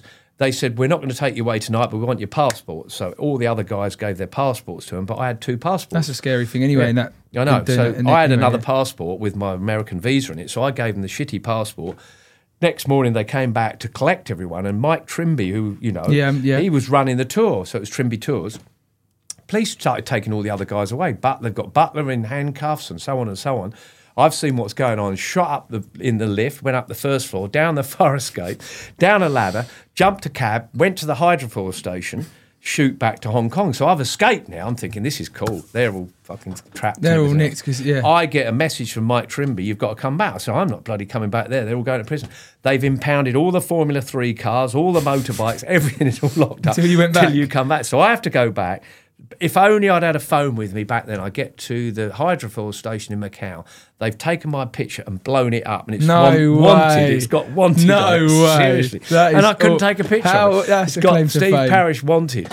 So I go all the way back there, and we spent four days in prison. And I'm there, and this is three, two months after I've got married to the one that, that I want to turn a video on back with. So my my marriage didn't start off well because I'm in prison for blowing up a brothel. Honestly, though, that you just like, I just don't know any stories these days. Do you think that people are just far too serious to I do what they do? I think they've. I, I've just luck seems to follow me around. Uh, bad luck follows me around. Trouble follows me around. It's It just, is I'm- mega. seem to be in the wrong place at the wrong time. is mega. Right, I've got. um I want to know. So obviously you watch, you still watch MotoGP, BSB. Yeah, I do. what's it- yeah, what- yeah. I watch BSB avidly. What's your um, what's your predictions for the? Let's start with the MotoGP season. Who do you think? What do you think's going to happen Oh, there? I think Bagnaia, if he stops falling off, he's got the best bike, and, and he's twice he's screwed up a little crash bit. the other day was. I know. Didn't look like he did anything wrong, did it? Ah, but and apparently even they were saying, weren't they saying that they was all messing around with tyre pressures because the temperature had dropped? It's the last time they're allowed to, wasn't it? That was the Oh, last that- weekend. Now, they, as of the next Grand Prix, they've got moni- uh, Ah. monitors on. So I think they are mucking around with tyre pressures, but it didn't look like he did anything wrong. I mean, I'm not, just I'm not able to see the da- data, but you could just see him going like, "What happened?"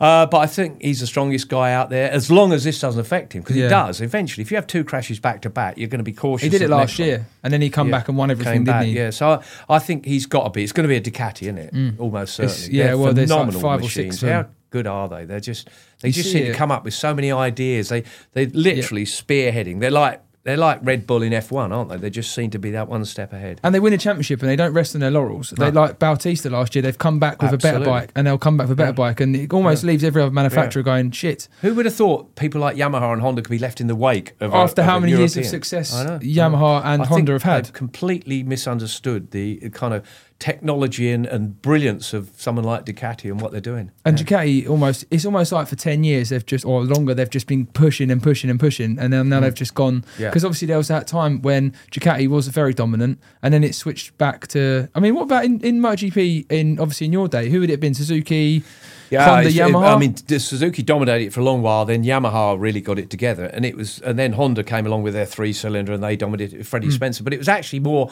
riders that dominated than bikes. In fairness, Kenny Roberts obviously dominated a lot with Yamaha. Freddie Spencer came along and dominated with Honda, and then we had a period where Rainey was there. Uh, Schwan, uh, Lawson on the Yamaha. Then Freddie came back, and then Schwantz came back and won a championship. So Yeah, I felt it was more the rider back in those days than it was the bike. I Yeah. think I think it's very much the rider, but I think that difference is I think it was probably 50-50 in my time, and I think it's probably now 60-40. Yeah. That's how I How was it for you, like when you went on? Obviously, you went like from a Grand Prix bike to BSB bike. Like it weren't. It's not a bad jump. But imagine doing that now. Like imagine doing No. that for like Bang Night to come and ride like a yeah, Ducati. but it's happened, hasn't it? If you think of the uh, British riders, I guess you'd say Mackenzie did that, didn't he? Came back. Mm, Rob it's McElnea came Yeah, it's back. funny, like, a It was, transition. it was a way of extending your career to a certain extent. But I think the riders I'm talking about probably didn't earn quite enough money You know, Yeah. Bagnaia's probably going to never need to race again after whatever, and I think that was probably a lot to do with it. But what I want to know is because I reckon I was fully focused on riding a 502 stroke. Okay, I had my finger over the clutch, but I had a rev counter and a temperature gauge. That was it. What they've got buttons to press now. Oh, mate, they've got the ride height. shifter, ride height. When they get on a straight, they have to hit a button to do this and do that.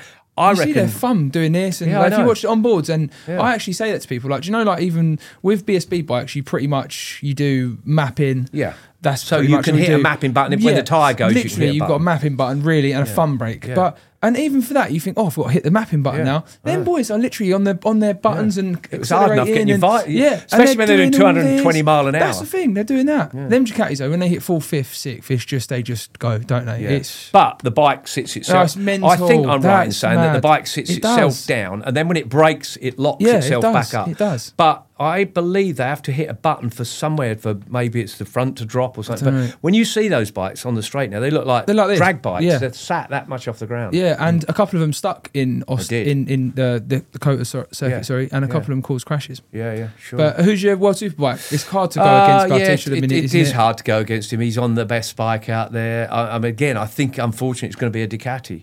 Uh, but but Bautista, he had that shit year, didn't he? When he was, he looked like he got the whole thing sorted out and somehow mentally imploded.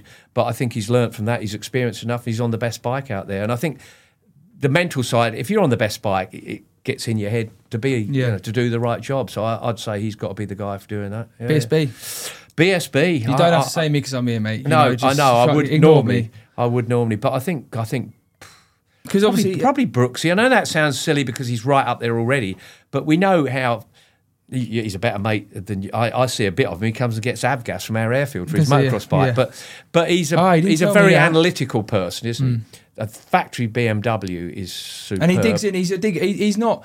What I like about Brooksy's character is there's no bullshit, and it's kind of like I go and race my bike, do a good job, and that's it. And he's a no bullshit character, and I quite like that. The only thing that did find I did find it really weird how much he went off the boil last year, and I know he didn't get on with the bike. I, I mean, you'll probably know more about it than I did, but I never expected Sykes to win two races at Donington and, him not, him, in, him be yeah. nowhere as or such. at some of the other circuits. Yeah, yeah, so It's a funny that was thing, kind of weird. I don't know whether he just mentally decided that that bike wasn't for him, and that was the end And of then it. you feel like you can't push. yeah. Yeah, possibly, but uh, that's good. Um, I'm sure that Birdie's boys are going to be there Quick. or thereabouts. You know, uh, that's the thing with BSB, and you just don't know, do you? Like this That's why I say it to lots of people. Someone said to me, right, you can only watch one form of motor racing. And you can't watch Formula One, your MotoGP, Superbike. I'd watch BSB. I've got to rush through these you're the things room, now because I know you've got your parking outside. I, I, I don't have. care. Do you know what? No. All Well, you do. mate- I'm giving you the bill, No, don't yeah, worry. parking ticket. I'll pass it on, mate. Don't you worry about that. don't you worry. It's a big one. Don't It's a you worry one. about that. That's coming in. Um, I've got to ask you. Obviously, I want to. I've got a quiz on here, and we'll finish up with a quiz. But what was what's Plummet Airways? Explain to us what Plummet Airways Plummet is. Airways. I learned to fly. come Oh, when I was racing trucks, my winters I was bored because I didn't have any testing to do much and so on and so on, and they were paying me good money. Motorbike racer. And, oh, uh, truck racing. Sorry, yeah, yeah. truck yeah. racing this is. And so I decided to go down to the local airfield, which was near Duxford, near where I live. And there was a decent fit bird that was a trainer. She was uh, the, the instructor down there. So you there. literally just wanted to learn to Uh, fly. and I thought I'd learn to fly. Yeah. So I did, and I literally learned within six weeks. I went in there and I went nearly every day, whatever it took. I actually cheated at my exams. They left me in a bloody room where I got all the books and everything else. But I got my pilot's license, and the day I passed my test, I said, "Have you got anything for sale here?" They said, "We've got a Piper Archer over there that's on the market." So I bought it there Got and any airplane? He's got an airplane himself. And um, and bought it, and that was it. And I've been flying for thirty odd years now, thirty five years, I guess you'd say.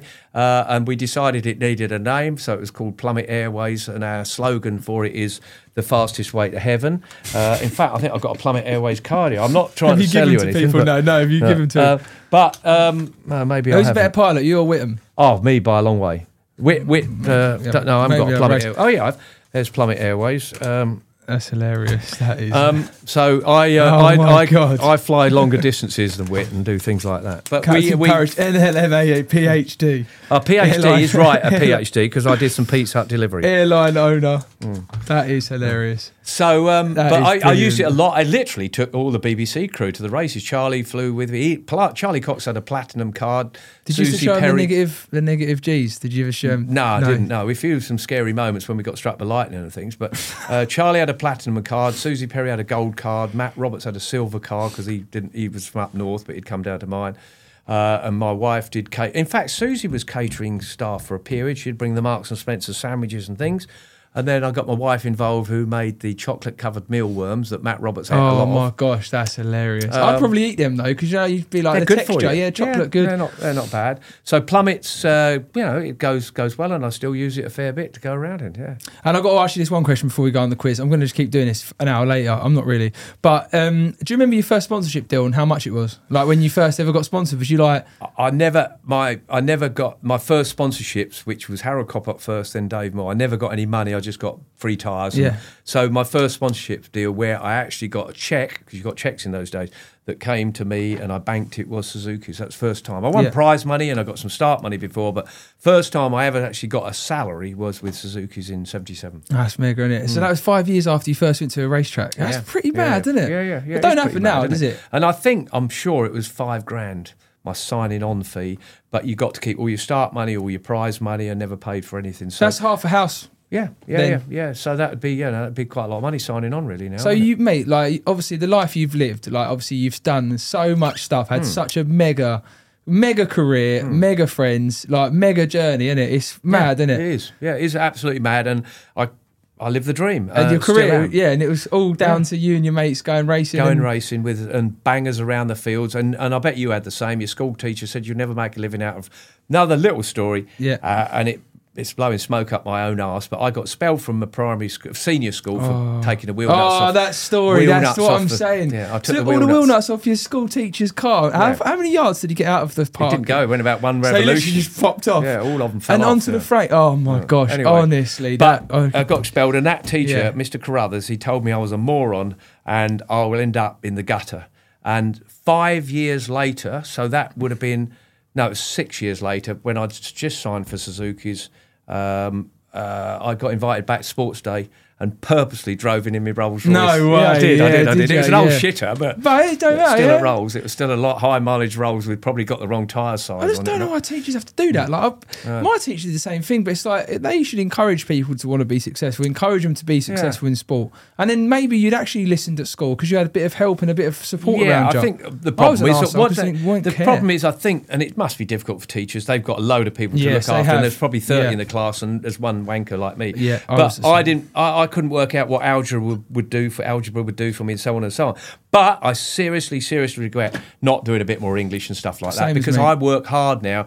Whatever I'm doing, writing letters and typing and so on and so on, my, my grammar's not real good. So there's elements of my life that I wished I'd learned. I'm 100 percent the same as you. Like I always said, oh, school, I don't need maths, I don't need English. but but I wish there was areas I just tucked tucked Sure. into because, like you say, when you get older, you run your own business or you're running yourself or you're doing this, and you're doing that. There's stuff that you could Yeah. definitely use. Yeah, yeah, no question. Right, let's finish up with a quiz then. Right, this okay. Is it. So I've I've Yeah. made up this quiz. Righto. I haven't got a name for it yet again, Okay. but um, it's something, and it's hard because you are a knowledgeable man. You know, I've, I've I'm not, a bit- seen you at the NEC. Hmm. You, you are. You give it the big one, mate. You know a few I, things. I swat up. Yeah, who won the 1980? Oh, why have I wrote this? I've just wrote who won the 1980 Grand Prix, but it You wasn't that. I think it was the British Grand Prix. I Who wrote. won the 1980? British Grand Prix? It was quite surprising because there was a guy on pole position and a guy who was fastest all weekend, and he didn't win the race. He finished third. 1980. So 77, I fell off while leading it with three seconds advantage on the last lap, and Pat Hennen won it. Uh, 79, I think, was that the wet year? 90. Kenny Roberts? R- Mamola. Was it? Roberts was third, but Roberts was on pole that Ah, year. okay. Yeah. Right, right, okay. Yeah. Right, yeah, yeah, okay. Uh, there you go. There's one. Got that wrong. What bike won the first single cylinder TT? What bike won the first single cylinder TT? Velocette? Matchless. Did it? Don't know what Okay. model though, because it Right, just said matchless. Right, this all okay. comes from Google, so Right. Google could I'm be not even that old, that's bullshitting before me. my time. I know, I know. Right. How long is the Nurburgring in in distance? In kilometres or miles? Kilometres. You've definitely been round there a few times, I you? Yeah. Um, 38? I've got here twenty point eight, but I don't know how true that is. Again, that's off of Google. Kilometres? No, that's, just- wrong. Is it wrong? It's Yeah. longer than that. I think it's So that's- 20.8 Oh, miles. okay, it might be that 20.8 miles, yeah. So I was right on that one. shit one right. quizzes. Fucking shit. You got. I'll give you a ten at night. I ain't got a ten on me. How many years did it take for there to be a new British Grand Prix solo champion after Barry Sheene? And who was the Oh. next British champion? World, world, World champion. Yeah, as in There's- MotoGP there's champion. never been a one since Barry Sheldon. no, but in there was a there was A winner. Are you mean you're not world Oh, champion? You're talking about a, a uh, winner. Yeah, Grand Prix. Grand Prix winner. I'm talking about Grand Prix champion, as in overall from the season. A British. Yeah. And do you know who it was? Oh yeah, I do. I do. I do. I do. And I know you- it is. He's racing with you now. Yeah. Uh, it's Danny Kent. And do you know how many years it was? uh, well, so Barry's last one was 77. 77, 87, 42. 38. That's Was it? close. Yeah, it's Okay. Danny Kent 2015. Okay, okay, 15. I was really trying okay. to word that as well differently. Okay, yeah, yeah. Um, and how many TT podiums did William Dunlop have? William. Yeah. Because he actually never won. No. Five? Nine. Did he? Okay. Close. So that's right. You're going to be 30 quid then. Okay.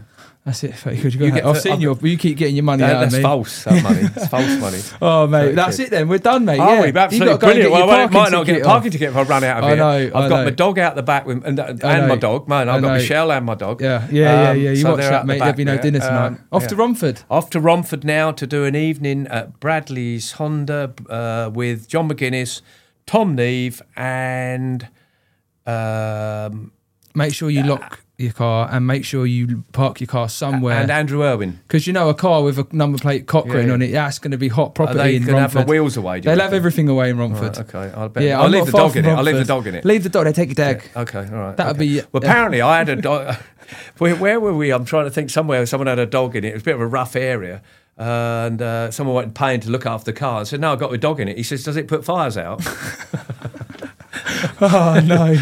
Oh, lovely? Uh, lovely talking to you. Yeah, no, thanks, Good Steve, luck yeah. for your repair. Yeah. Uh, if not, get someone else to go out and qualify your bike. I'm gonna. I'm gonna have to find someone who's six foot. I might have to get Terry. That's that do. I'm gonna have to get Terry. I'm gonna have to Yeah, drop a few kilos. Don't tell him. No, no, no. He's put a little bit on there. He's put a bit of Terry? stress. He's Terry's my son's godfather. Actually, Stress- nice man. He is. stress money. Lovely man. Yeah, I'm gonna get him on. Mm. But guys, thank you for listening. Obviously, Steve, mega stories, mate. I've, I'm really glad. Sorry about his clothing if it's being filmed. I've seen better dressed wounds. Have you actually? Yeah. Yeah. Do you not think this is Essex, mate? This is. Is it Essex, Yeah. right? Have you not seen my tattoo above my Oh, elbow as well? okay, right. This Good used to be stuff. fashionable somewhere in the Good world. Well done.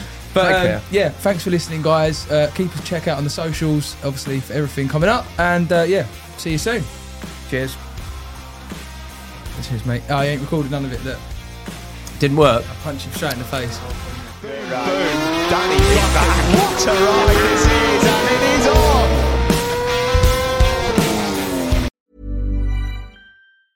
Even when we're on a budget, we still deserve nice things. Quince is a place to scoop up stunning high-end goods for 50 to 80% less than similar brands. They have buttery soft cashmere sweaters starting at $50, luxurious Italian leather bags, and so much more. Plus, Quince only works with factories that use safe, ethical, and responsible manufacturing. Get the high-end goods you'll love without the high price tag with Quince. Go to quince.com/style for free shipping and 365-day returns.